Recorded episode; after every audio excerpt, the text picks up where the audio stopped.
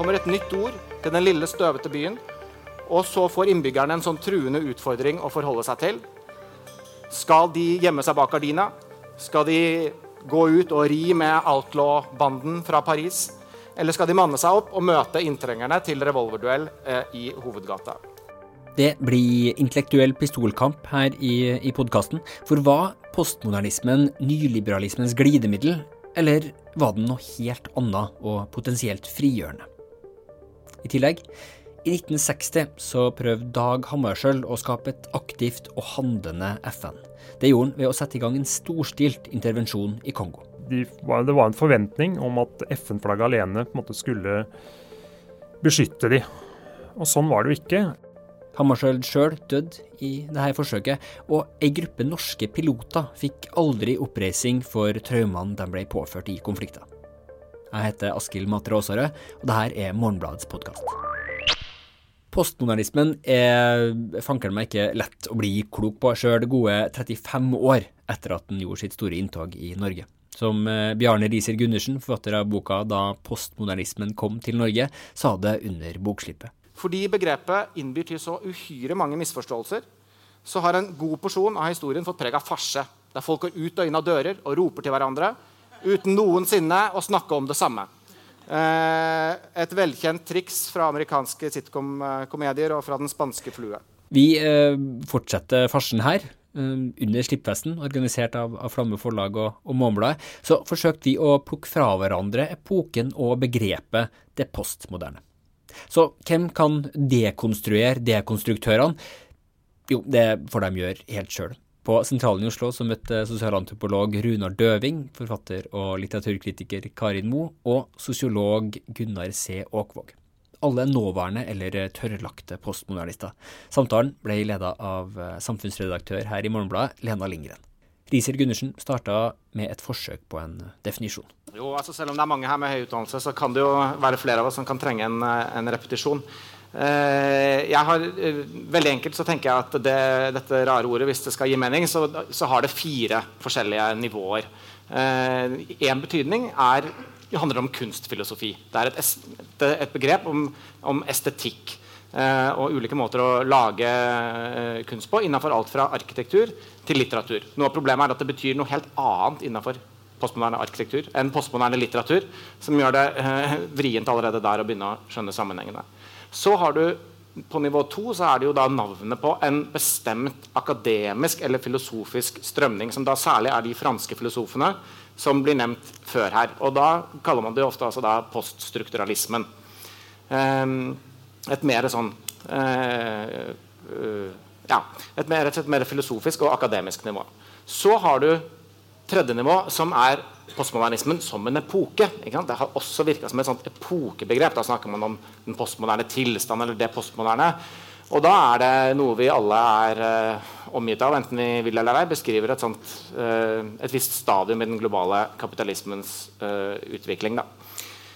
Så Det virkelig irriterende dyret her er jo nivå fire, som er den utflytende mentaliteten eller eh, liksom tidsåndspostmodernismen, som henter litt fra estetikken, noen posisjoner fra eh, filosofien og noe fra den globale kapitalismens liksom, eh, maskineri. da. Og jeg tror For min del, som var student uh, også på 90-tallet Vi er ganske parallelle, tror jeg, men jeg hører at det er en sosiolog som snakker. og Sjøl tok jeg idéhistorie. og og eh, kom inn fra en annen kant. Jeg møtte den på nivå to og fire. altså Først på et teoretisk nivå ved å lese noen av de samme eh, teoretikerne, Foucault og Derrida. Og det opplevde jeg først og fremst som veldig en, en eller annen helt sånn grunnleggende øvelse i å tenke kontraintuitivt. altså At alt jeg før hadde tenkt, plutselig ble stilt i hodet. Altså, kanskje fantes ikke subjektet. Kanskje var, selv, kanskje var bare jeg språklig konstituert. altså Sånne eh, tenkemåter som var helt eh, liksom radikalt utfordrende. På den andre sida møtte jeg det jo også ved å være del av denne generasjonen. Um, og det som jeg har grubla mye på, og som jeg tenker er selve altså det, den vanskelige nøtta, det er jo hvordan denne postmodernismen nivå 2 Eh, som jo inneholdt egentlig veldig sånne tekniske, fagfilosofiske problemstillinger om erkjennelsesteori, språkfilosofi. Der i dag brød seg jo ingen i hvert fall i ganske liten grad om på en måte samtida. Hvordan fikk vi den til å liksom sive utover kulturen og bli en slags sånn identitetsmarkør for flere generasjoner. Eh, og da tror jeg at eh, noe av det hang jo sammen med at samfunnet rundt oss, Norge rundt oss, forandra seg. Eh, masse, fikk, plutselig fikk vi en massekultur. Plutselig fikk vi en popkultur. Altså det, det, var ikke en popkultur eh, i Norge før noen og 80. Ja, vi kan krangle dette etterpå, men en, det var en virkningsfull popkultur.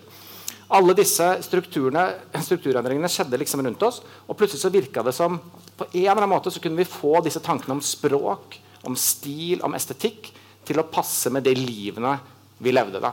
Og ikke minst så var det sånn at jeg tenker den popkulturen som vi da ble på en måte oppdratt innafor noen av oss, med et sånt anti-establishment-etos, litt sånn revolusjonært hele opprørskulten i punken eller hiphopen. Det ligna på en eller annen måte som var litt vanskelig å få tak i, på det anti-establishment-etoset som, som, Foucault hadde, eller Derrida hadde. Så de koblingene der er det som jeg tror har prega mitt uh, møte med dem. De er ikke like edle, og jeg vet ikke om jeg har klart å jobbe meg ut av dem, men det har vært noen av de mekanismene jeg syns har vært morsomst å utforske i boka. Da. Takk. Men la oss snakke om det som, uh, som, kom opp med en gang. og det er at Hvorfor er folk så sinte på postmodernismen? Um, og en åpenbar grunn Du tar opp filosofene sine, Karin. Uh, de har liksom en egen sånn sannhetsdiskusjon som de blir veldig arge for. Uh, det du tar opp, Runar, er, en, er vel en slags altså Det er en, det nyliberalistiske poenget som kanskje også vi kan knytte til den Sørhaug-boka du nevnte. det vet jeg ikke. Men, men er det så urimelig uh, å, å, knytte postmodernismen til nyliberalismen? Det er gjort i Norge. Det må vi, det må vi kunne si. Og, og han Arild Utaker i, i, boken Bjarne, han sier jo han liksom sier at det er en gåte at uh, hvorfor ble postmodernismens skjebne her i Norge. Uh, at den skulle limes så tett i nyliberalismen. Men hvorfor er det en gåte? Har den ingenting med nyliberalismen å gjøre? Uh, ordet er fritt. Ja, altså, Rune, vær så god. Ja, altså, eh, jeg, jeg, tror at det er altså, sånn som Gunnars eh, historie, eh, hvis jeg kan få lov til å være litt spydig, eh, handler om å være for eller imot. Og Det er en posisjon som jeg tror er ganske typisk norsk. Man skal være enten-eller. Man skal være fullt og helt det man er. og At man skal være innenfor en isme. Og, og, er man det, så er det klart at, at, at hvis postmodernismen blir et moralsk prosjekt som du skal stå inne for, så er det klart at det blir veldig vanskelig å bære. For oss antropologer så er jo kulturrelativisme det er en metode. Det er, ikke et, det er ikke et moralsk ståsted. Altså Når jeg finner empirisk at folk spiser kjøttkaker eh, og blir stående som moralsk sett at, at, de bør spise kjøttkaker altså Man må da klare å skille mellom er og bør når man er akademiker. Så, så, så, så eh, jeg jeg, kunne godt tenkt meg etterpå når jeg har snakket ferdig, å gi Gunnar en, en, en, oppgave om å, å, forstå penger gjennom eh, Elsters 'Rational Choice'. Eller eh, ved Tian Sørhaugs eh, postmodernisme. Da vil jeg anta at du skulle få en viss, eh, en, viss, eh, viss problem. Altså, eh, eh Nordmenn er en sportsnasjon hvor man altså heier, heier, heier på. Eh, heier på. Og, og hvis, hvis, vi tar tians poeng, at, at, postmodernismen startet i august 1971 eh, da, altså, da, kan jeg bare avbryte litt, ja. sånn at folk henger med? For den Tian du snakker om, er Tian Sørhaug. Han, han, han, sitter der. Her, så han burde egentlig ja. holdt det foredraget selv. Han har utgitt en eh, bok om Nei, nei, men altså, hans poeng er at altså, eh, altså, postmodernismen starter i august 1971. For da, da, da, da slutter, da, uh, gjør Richard Nixon slik at, at dollaren ikke lenger er knyttet til gull. Og da, og veldig, og og da, mister den sin, sin, sin, sin, referanse, og da har man ikke lenger noen essens. Så da trenger man faktisk en teori for å kunne forklare noe som ikke har en referanse. Okay.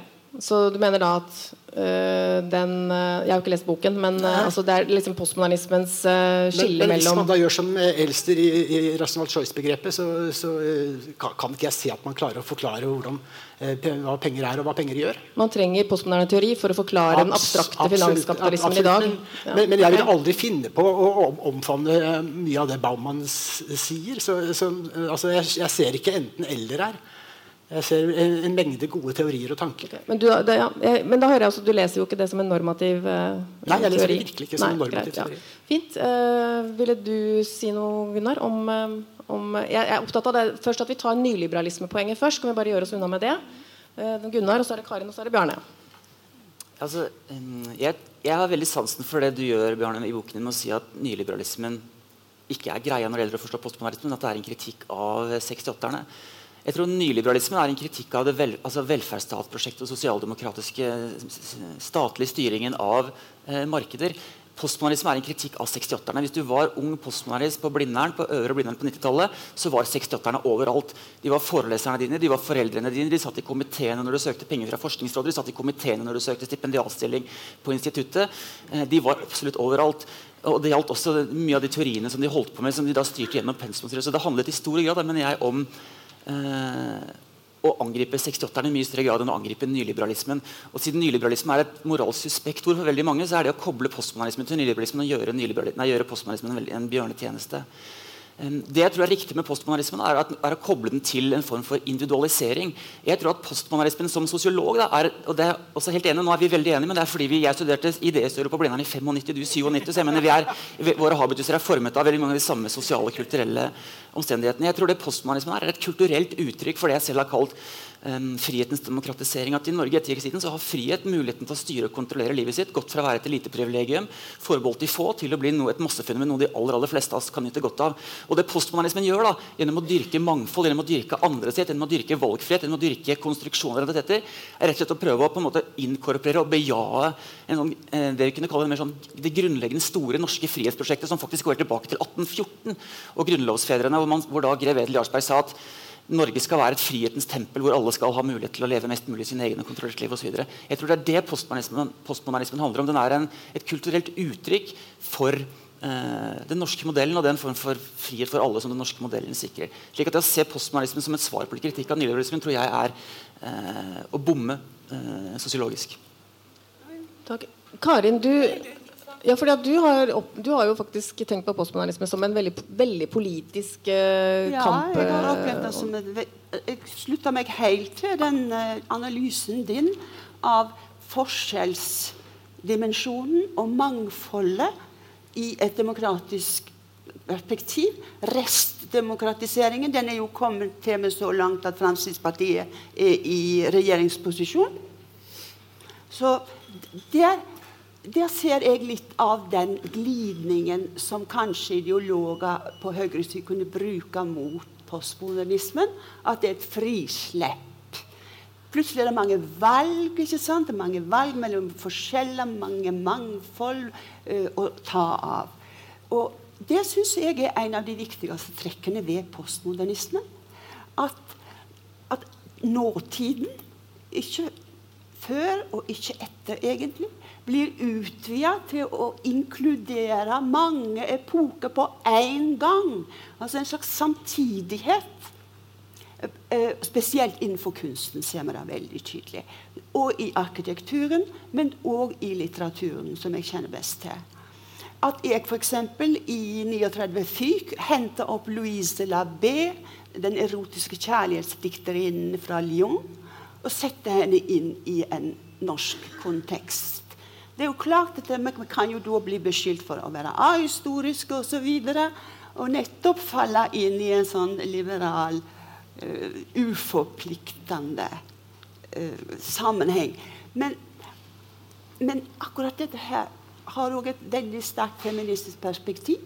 For i disse periodene, barokken, uh, sein middelalderen osv. Da var ikke kvinnene på plass. Da hadde ikke de mulighet for å gå inn i de tanker, de kunstinntrykk, de praksiser som menn hadde som sitt privilegium.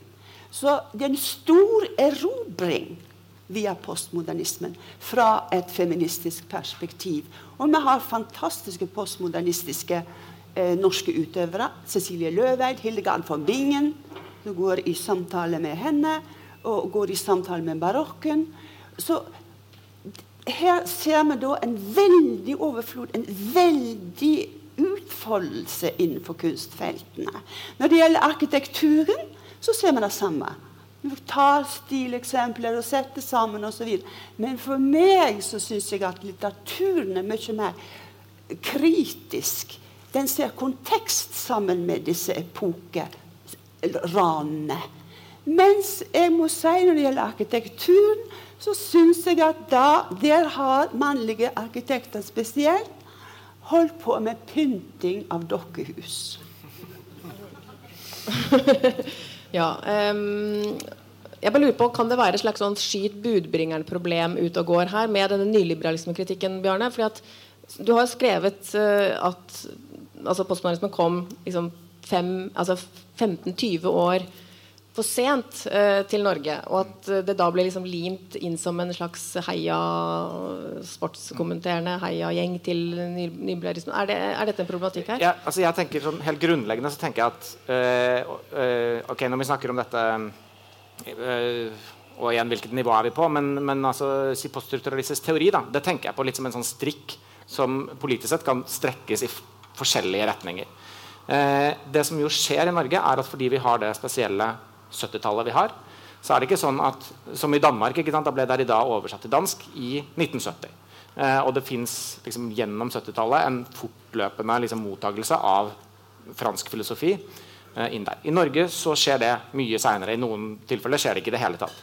Eh, men første gang måte, denne tanketradisjonen blir eh, introdusert med brask og bram, er i dag i tidsskriftet Ny profil, som lanserte seg sjøl i 1984.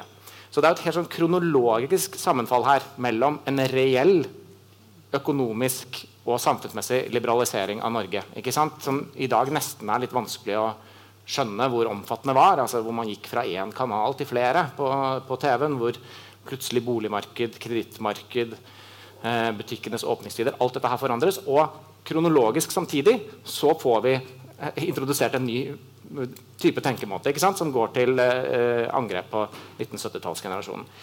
Det er jo ikke så rart da at disse her er blitt fuga sammen. da.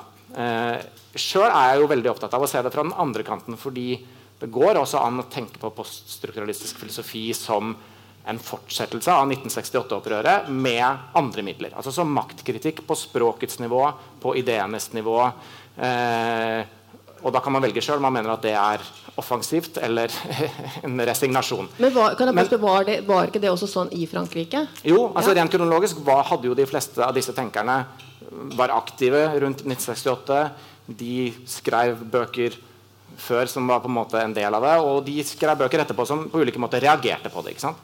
Så det, her er det åpenbart et sånt uh, Her kommer dette tankeuniverset til Norge med et sånt jetlag som gjør at det kronologisk sett sammenfaller med noen veldig sånne, veldig sånne bastante samfunnsendringer. Da. Men for oss da som uh, prøver å tviholde på at, uh, at, det også kan være en måte å være radikal på, en annen måte å være radikal på, så er det Det er jo noe her, særlig hos tenkere som Foucault, og også hos Lyotard, som var mannen bak altså, å dekonstruere de, de, store fortellingers tid er forbi. ikke sant? Nå kan vi ikke lenger tro på marxismens utopier eller religionens frelsestro. eller sånn. Vi må fortelle mange små historier. ikke sant? Det var hans ofte siterte eh, tese.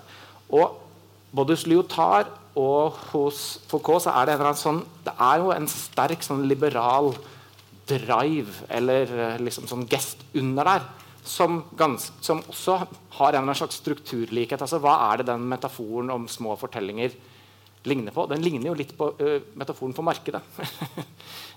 Hvor de ulike versjoner konkurrerer om oppmerksomhet.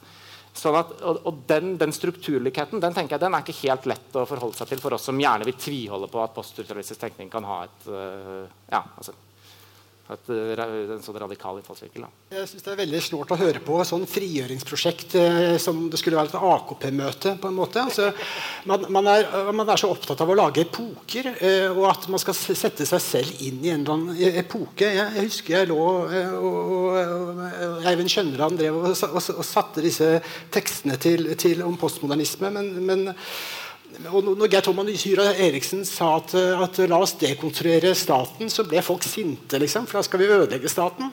Eh, nei, det var liksom ikke det. Det er, det er, er analytiske begreper, dette her, som er jo usedvanlig nyttige verktøy.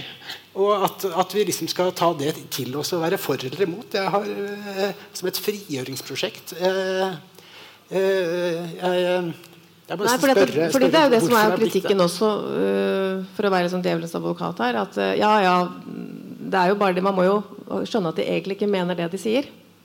Det er jo den kritikken man ofte hører av, av de som fremmer postmodernistiske Altså det du sier nå, sant? Man skal Ja, man skal, analysere, analysere staten, se hva den eh, består av. Og, ja. og, og, og, poststrukturalistisk teori er jo utmerket. Altså, men både den eh, offisielle eh, maktutredningen og den alternative maktutredningen til, til Iver Norvan hadde veldig mye for seg.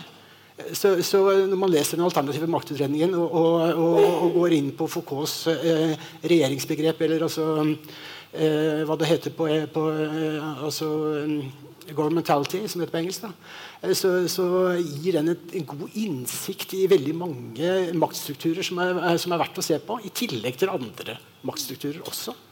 Eh, så, så hva er motsetningen? Ok, Eh, du Gunnar jo, sa jo at det var en av de tingene du virkelig likte, det var at man kunne ta 68-erne. Eh, men ja, altså, For meg på 90-tallet var postmodernismen et intellektuelt redskap for å kritisere 68-ere som ikke skjønte hva vi holdt på med, som følte seg veldig uvel og ble bekymret og liksom flakkende i blikket.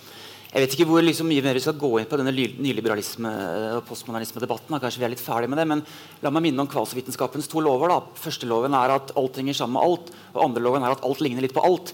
Det at to fenomener opptrer på samme tid, sier ikke nødvendigvis at, at de enten er påvirket av en bakenflygende kraft, eller at det ene påvirker det andre, eller at det skulle være en eller annen form for affinitet med dem. Og jeg tror virkelig ikke at det var det. Jeg tror at i noen sammenhenger, sånn som f.eks. hos Baudrillard, Eh, hos Baumann så finner du en veldig identifikasjon mellom det postmoderne og rollen som konsument og forbruker. Men ikke hos andre. La, ta, la oss ta Lyotard, som skrev denne boken i 79 om den postmoderne tilstand. Hans utgangspunkt er, sånn teoretisk er jo Wittgenstein og Wittgensteins begreper om språkspill. Og det Lyotard sier, er at, moderne, at det finnes en hel haug med ulike typer språkspill. Det finnes et rettsspråkspill, et politisk språkspill, et økonomisk markedsspråkspill, et pedagogisk språkspill. Altså, det finnes masse språkspill. Uh, og Før så var alle disse språkbildene tvunget inn i en stor metafortelling om fremskritt og fornuft og alle mulige sånne ting, og et stort kollektivt subjekt som skulle realisere dem. Nå er den store fortellingen død, ergo kan disse små fortellingene myldre opp. Det ligger ikke noe der om at alle, alt dette bare myldrer opp på markedet. Tvert imot så ser han for seg bare det som vi sosiologer veldig elementært kaller institusjonell differensiering. altså at moderne samfunn står av veldig mange ulike institusjoner. Den typen mangfold dyrket postmodernismen. Uh, og det gjør at jeg ser på postmodernismen altså, som en form for kulturell artikulering av den form for frihet som dukker opp i Norge som 1970-1980. Eh, vil du høre og se resten av, av debatten om postmodernisme, så gå inn på morgenbladet.no portalen, hvor du finner en strømming av hele arrangementet. Og på morgenbladet.no så kan du også lese Marius Liens jakt på Norges mest postmoderne person.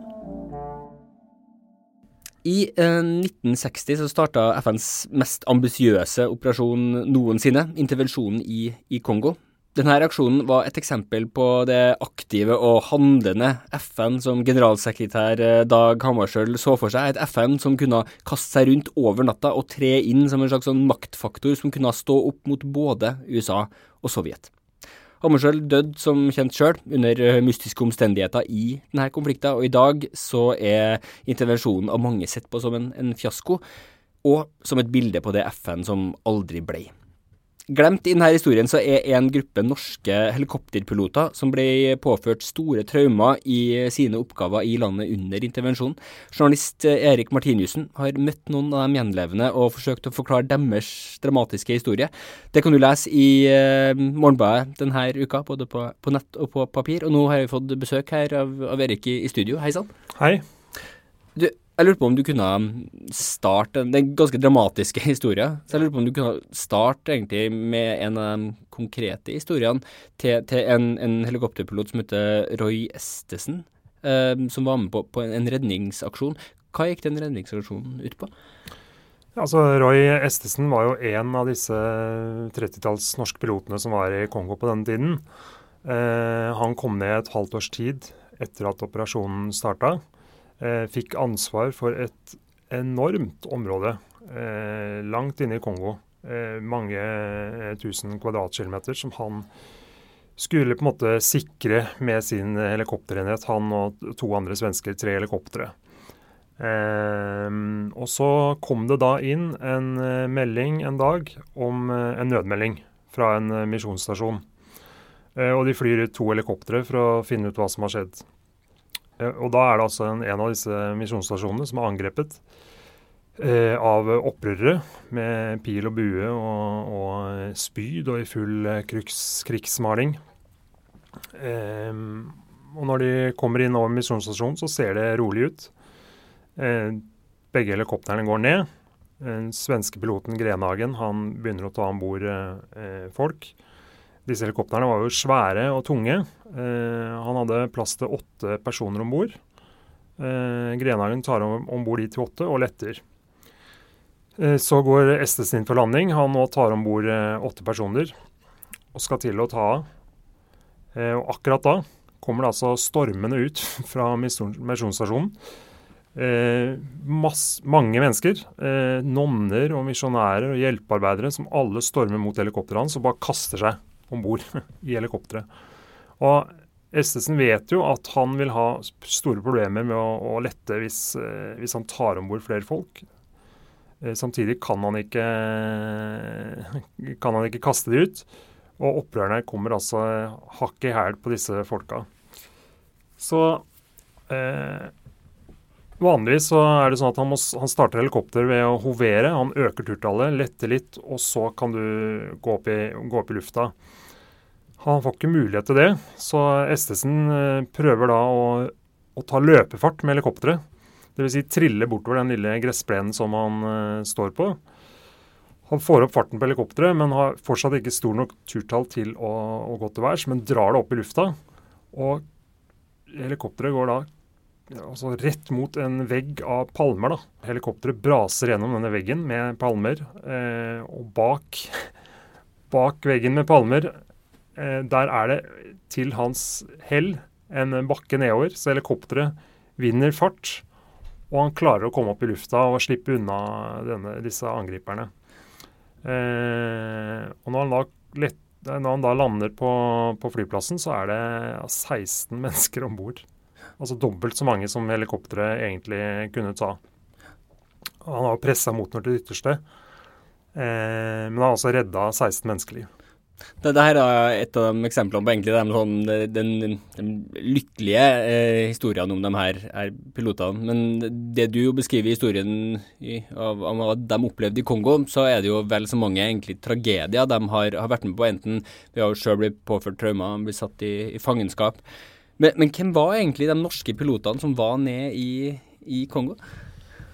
Altså Dette var jo veldig unge, unge menn. Eh, 22-23 år gamle. Eh, det var jo ikke soldater. Dette var eh, utdannede um, jagerpiloter. Um, noen av dem var nok uh, eventyrlystne. Uh, andre hadde et ønske om å støtte FN og, og freden i Kongo, så motivasjonen var jo forskjellig. Og de blir sendt ned dit på veldig kort varsel. og Kunne du bare forklare hvordan konflikten, eller hva som egentlig var konflikten i Kongo, og hvordan det var FN rykka inn der? For det er jo det som er, er så spesielt, hvor hurtig det faktisk gikk. Det var en, eh, en uavhengighetskrig, nærmest. Eh, Kongo hadde erklært seg uavhengig av Belgia. Eh, belgierne rykket veldig raskt ut og etterlot en stat som overhodet ikke var forberedt på, på, på uavhengighet svære områder som skulle styres av en, eh, en helt eh, fersk slags eh, koalisjonsregjering som var ledet av sosialisten Patrice Lumumba. Eh, samtidig som Lumumba overtar dette landet, som han ikke har ressurser til å styre, bryter altså den rikeste republikken, Katanga, ut. Eh, støtta delvis av franske og, og britiske interesser. Eh, og der I Katanga-republikken så er det masse hvite settlere som eh, ønsker at denne rike republikken da skal, skal styres nærmest eh, som en, videre som en kolonistat, nærmest. Så landet er i, full oppløsning, og Lumumba etter bare få dager med uavhengighet ber da FN om, om hjelp til å sikre, uh, sikre, at landet ikke går i, i oppløsning. da. Så, så det her er egentlig på noen måter de, er de siste store sånn kolonifrigjørings- eller løsrivelseskonfliktene, det her?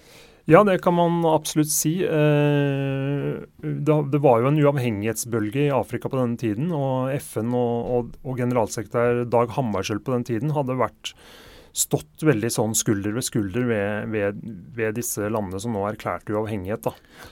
Og Hammarskjöld selv han sa jo eh, at eh, FN skulle være de små statenes eh, de små statene, Det var jo til for de små statene, og ikke for stormaktene. Stormaktene ville alltid klare seg selv. FN var til for, for å støtte de, de, små, de, små, uavhengige statene. Og Hele denne reaksjonen kan jo på noen måter ses som, som et eksempel på hvordan FN han ville, ville ha seg.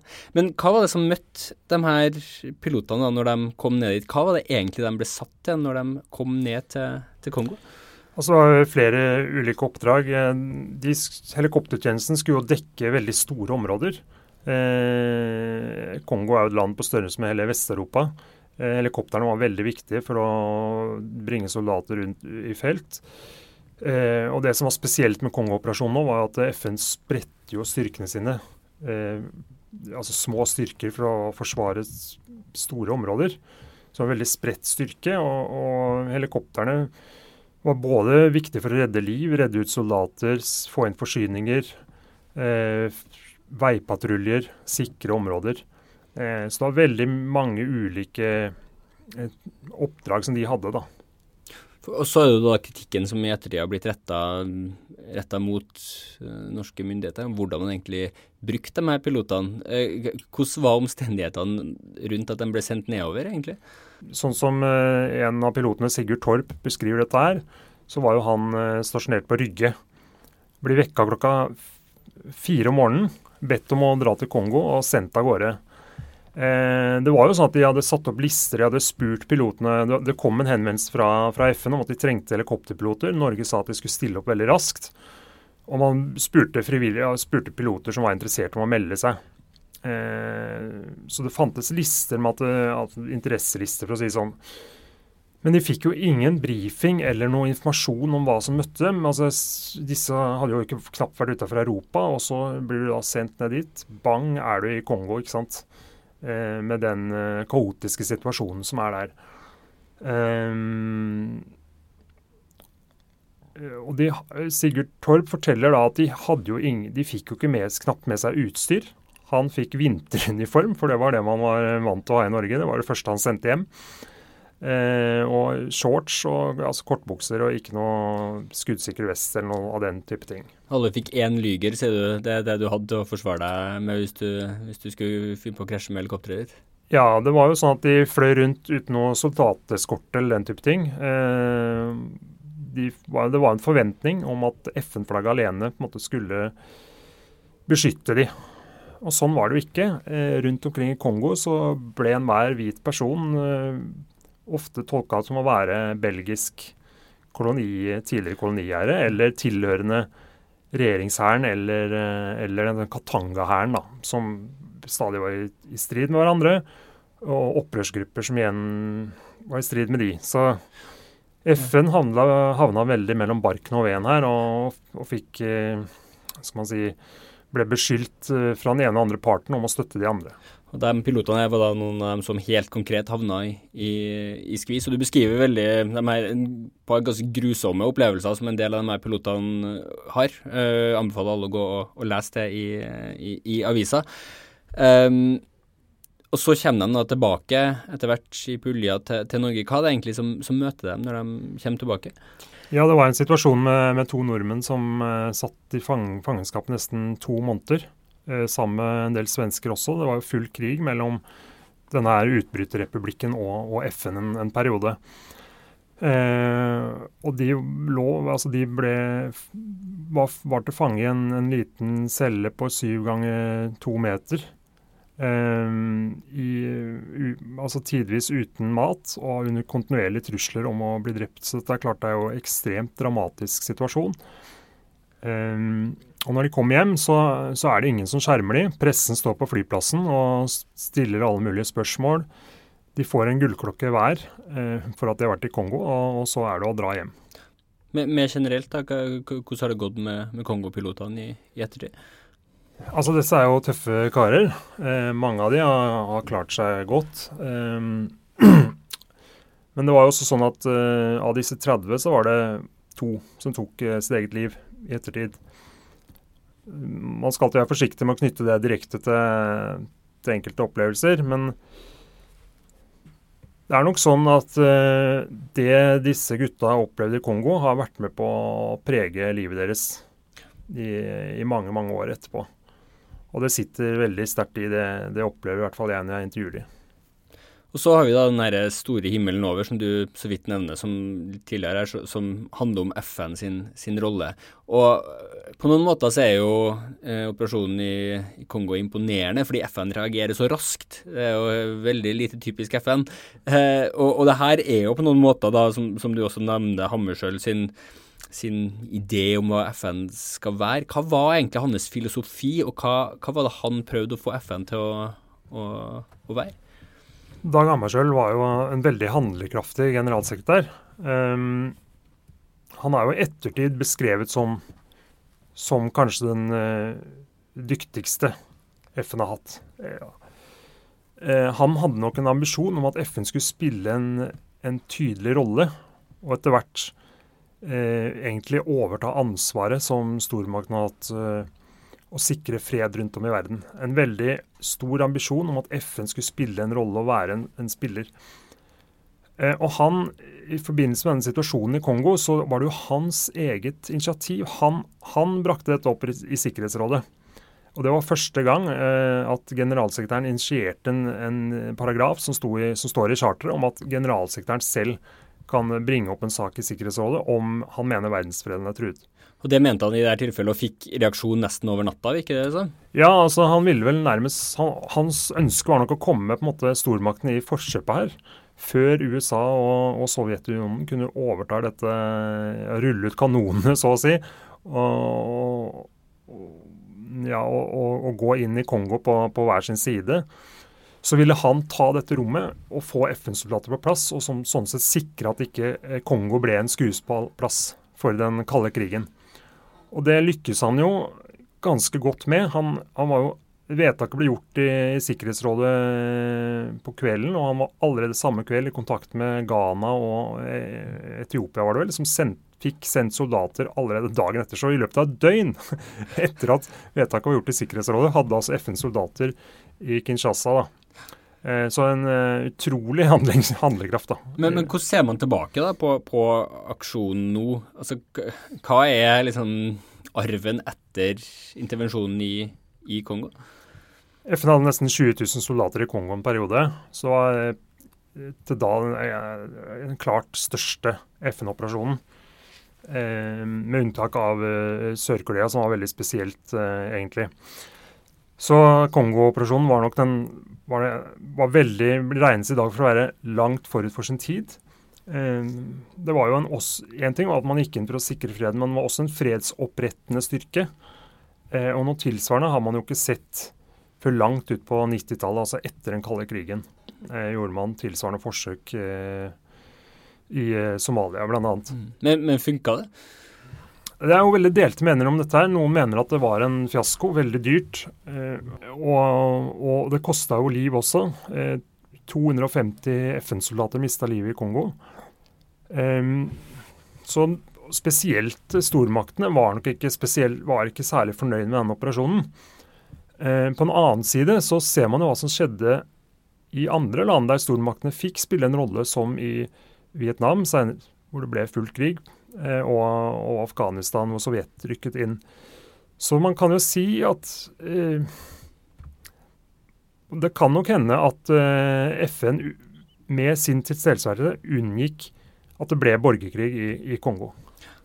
Hammarskjöld sjøl døde jo som kjent i den der flystyrten i Kongo i et forsøk egentlig på å, å roe ned, ned konflikter. og Det foregår vel fortsatt eh, etterforskning, så vidt jeg forstår, av akkurat hva det var som skjedde der. Man kommer kanskje aldri helt, helt til bunns? Nei, Det stemmer. Det finnes jo veldig mange ulike teorier om hva som skjedde. Katanga-regjeringen, altså denne utbrykerrepublikken, var jo veldig altså, opptrådte veldig provoserende mot FN. Eh, arresterte, eh, arresterte FN-soldater, hadde veiblokader. Og hadde også et eget luftforsvar. da. Og der var det en del eh, altså, eh, piloter med bakgrunn fra Fremmedlegionen osv. Som hadde altså klart rasistiske motiver, og som ønsket eh, å drive, ønsket et ny, videre hvitt overherredømme i Afrika. da. Og de så på FN og Hammarskjöld som en klar provokasjon. Så når han fløy inn til Katanga for å drive fredsforhandlinger, så er det, eh, så er det observasjoner på bakken om at flyet hans skal ha blitt skutt ned. da. Det er jo liksom det som fortsatt, man fortsatt undersøker, og man kan egentlig da fabulere litt om hva som ville ha skjedd hvis Hammarskjöld fortsatt lenger i sin stilling, om FN ville ha vært, vært annerledes. Jeg anbefaler alle å, å gå og lese uh, Martinussen sin, sin, tekst i, uh, i Morgenbladet. Som sagt, de her historie, helt konkrete historiene til de her pilotene er delvis grufulle og delvis veldig interessante. Um, du finner dem på, på, både på, på, nett og på papir. Erik, du får ha tusen takk for, for praten. Takk skal du ha. Liker du det du hører her på Morgenbladets podkast, så spre det gjerne til vennene dine. Musikken du hører i bakgrunnen, er laga av Beglomeg og Ådne Meisfjord. Jeg heter Askild Matre Aasarød. Vi høres.